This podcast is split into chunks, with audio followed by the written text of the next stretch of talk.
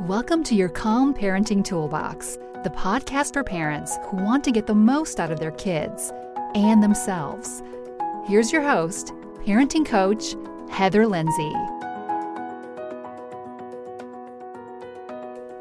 Hello, and welcome to the final of this four-part series on some of the foundations for having a calmer household. My name is Heather Lindsay and I'm the parenting coach here at Blissed Out Mums. And in case you're new to this podcast, firstly, hi and nice to meet you.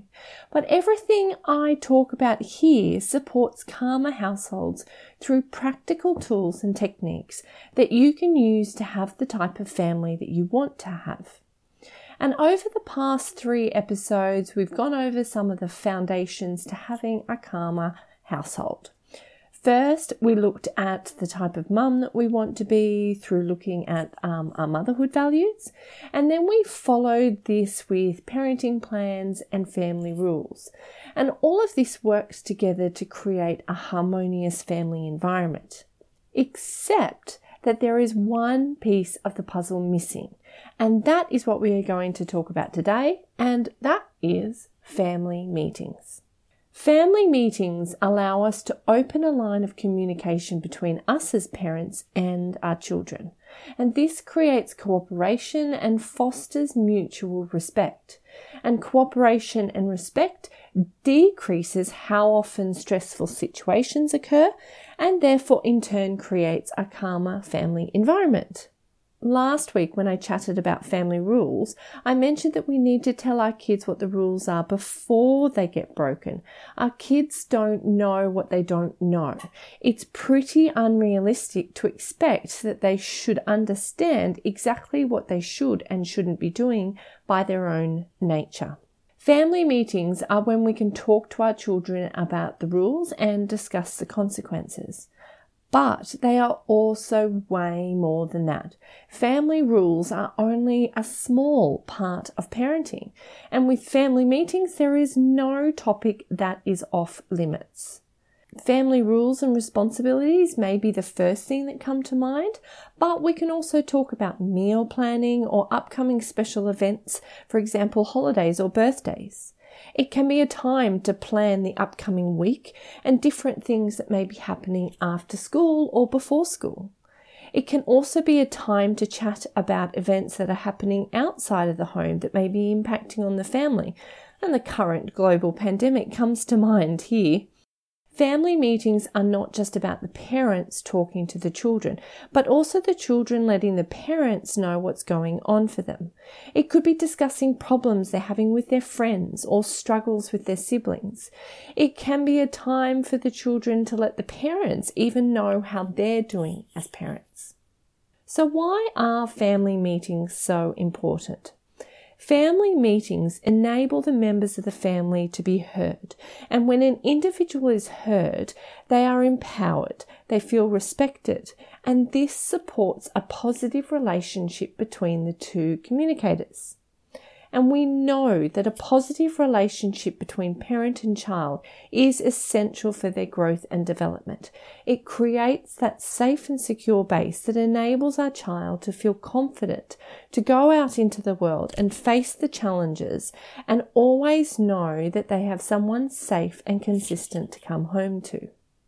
I am a big believer and advocate of starting to foster this type of parent-child relationship as early as possible. Not only because it gets our child off on the right start, but because the type of relationship we have with them when they are young is a good predictor of the one we will have with them when they go through those difficult teenage years, when they need us, but they don't understand how much. When I was a teenager, I went through some really rough times, including bullying, depression, and a pretty serious car accident. Unfortunately, I really didn't have the type of relationship with my parents where I could turn to them for help. So I went it alone, and it really did have devastating consequences. When I became a mum, I knew that I never wanted to have that type of relationship with them. I wanted them to be always able to turn to me, and not just when they're young and having squabbles on the playground, but when life gets really tough. Now, hopefully, they'll never go through the trials and tribulations that I did, but if they do, I will be there. So if these are all the benefits, how do family meetings actually work and how do you set one up? A family meeting doesn't have to be boring with an agenda, a formal setting, and minutes. It can simply be a conversation around the dining table or even out in the garden. What it isn't, though, it's not just an ad hoc conversation. It has a purpose and a goal. When you're just starting out with family meetings, it's a good idea to start out with a single goal. And to do that, you need to look at what you want to be achieving. So if the goal is to increase communication between parents and children, then simply setting aside a time for everyone to talk about what's going on would be a great start. If you are wanting to use family meetings to help improve sibling rivalry and cooperation, then a goal of talking about working together and putting a framework such as my 6 hats process in place would be the main topic focus. And if you want to get everyone on the same page about the family rules, then working through the process from last episode would be appropriate, and so on and so on. Now, if you've listened to the previous 3 episodes, I'm hoping that you've realized that one of the things that you need to have organized before starting a family meeting is a parenting plan. A parenting plan will help guide you in working out what you want to be achieving with the family meeting. So if you haven't listened to that episode, please go and have a listen to it, as it will help this process be a lot smoother for everybody. Once you've worked out what you want to achieve, where to from there. So first, work out when you're going to hold the meeting and how often. And it's important to make sure that all members of the family are present. Second, work out where you'll hold it, the dining table, the lounge room, outside, so on. Make sure it works for everybody. It's comfortable and preferably where everyone can sit in a circle so that someone isn't in a position of power or control over everyone else, like, for example, at the head of a table. And third is to start. It can be easy to fall into the trap of planning to do things but not actually taking action. Your first family meeting won't be perfect and perhaps everyone won't be on board or you won't get the outcome you want, but at least you've started. From then on, you can continue to build and each time refine the process until the family meeting works for you. Now, there is a key part of the process that I haven't mentioned, and that is assessing what the impact of holding the meeting was.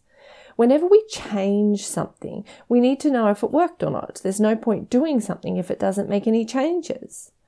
This can simply be thinking or talking with your partner, your husband, or your kids about how they feel about the process.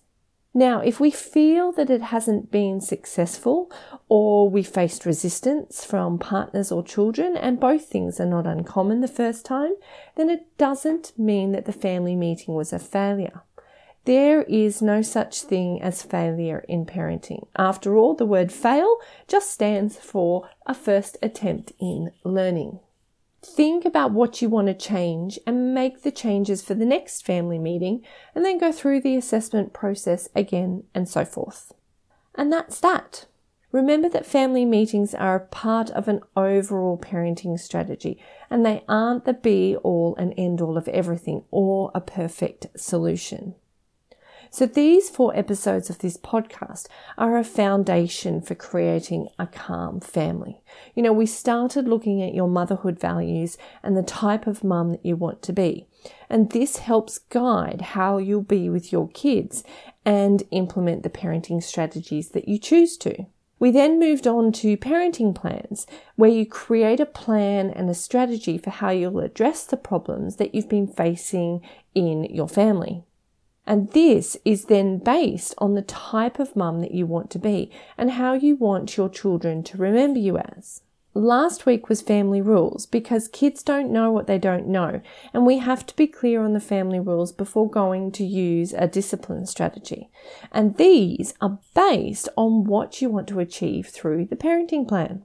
And today we have family meetings where we wrap up all of that information and we communicate it to our children.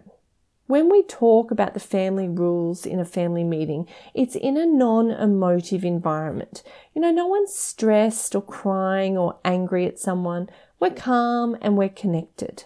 When we talk to our kids in a calm environment, they are more likely to hear us, understand us, and give their feedback and input on the rules. This is part of the calm family strategy.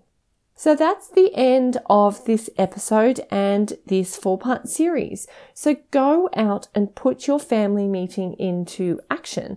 I'd love to hear how you go with the process. So please feel free to email me at heather@blissedoutmums.com.au. Please remember to subscribe and rate this podcast wherever you have accessed it. Farewell for now. I will see you in the next week's episode. Happy parenting and bye for now.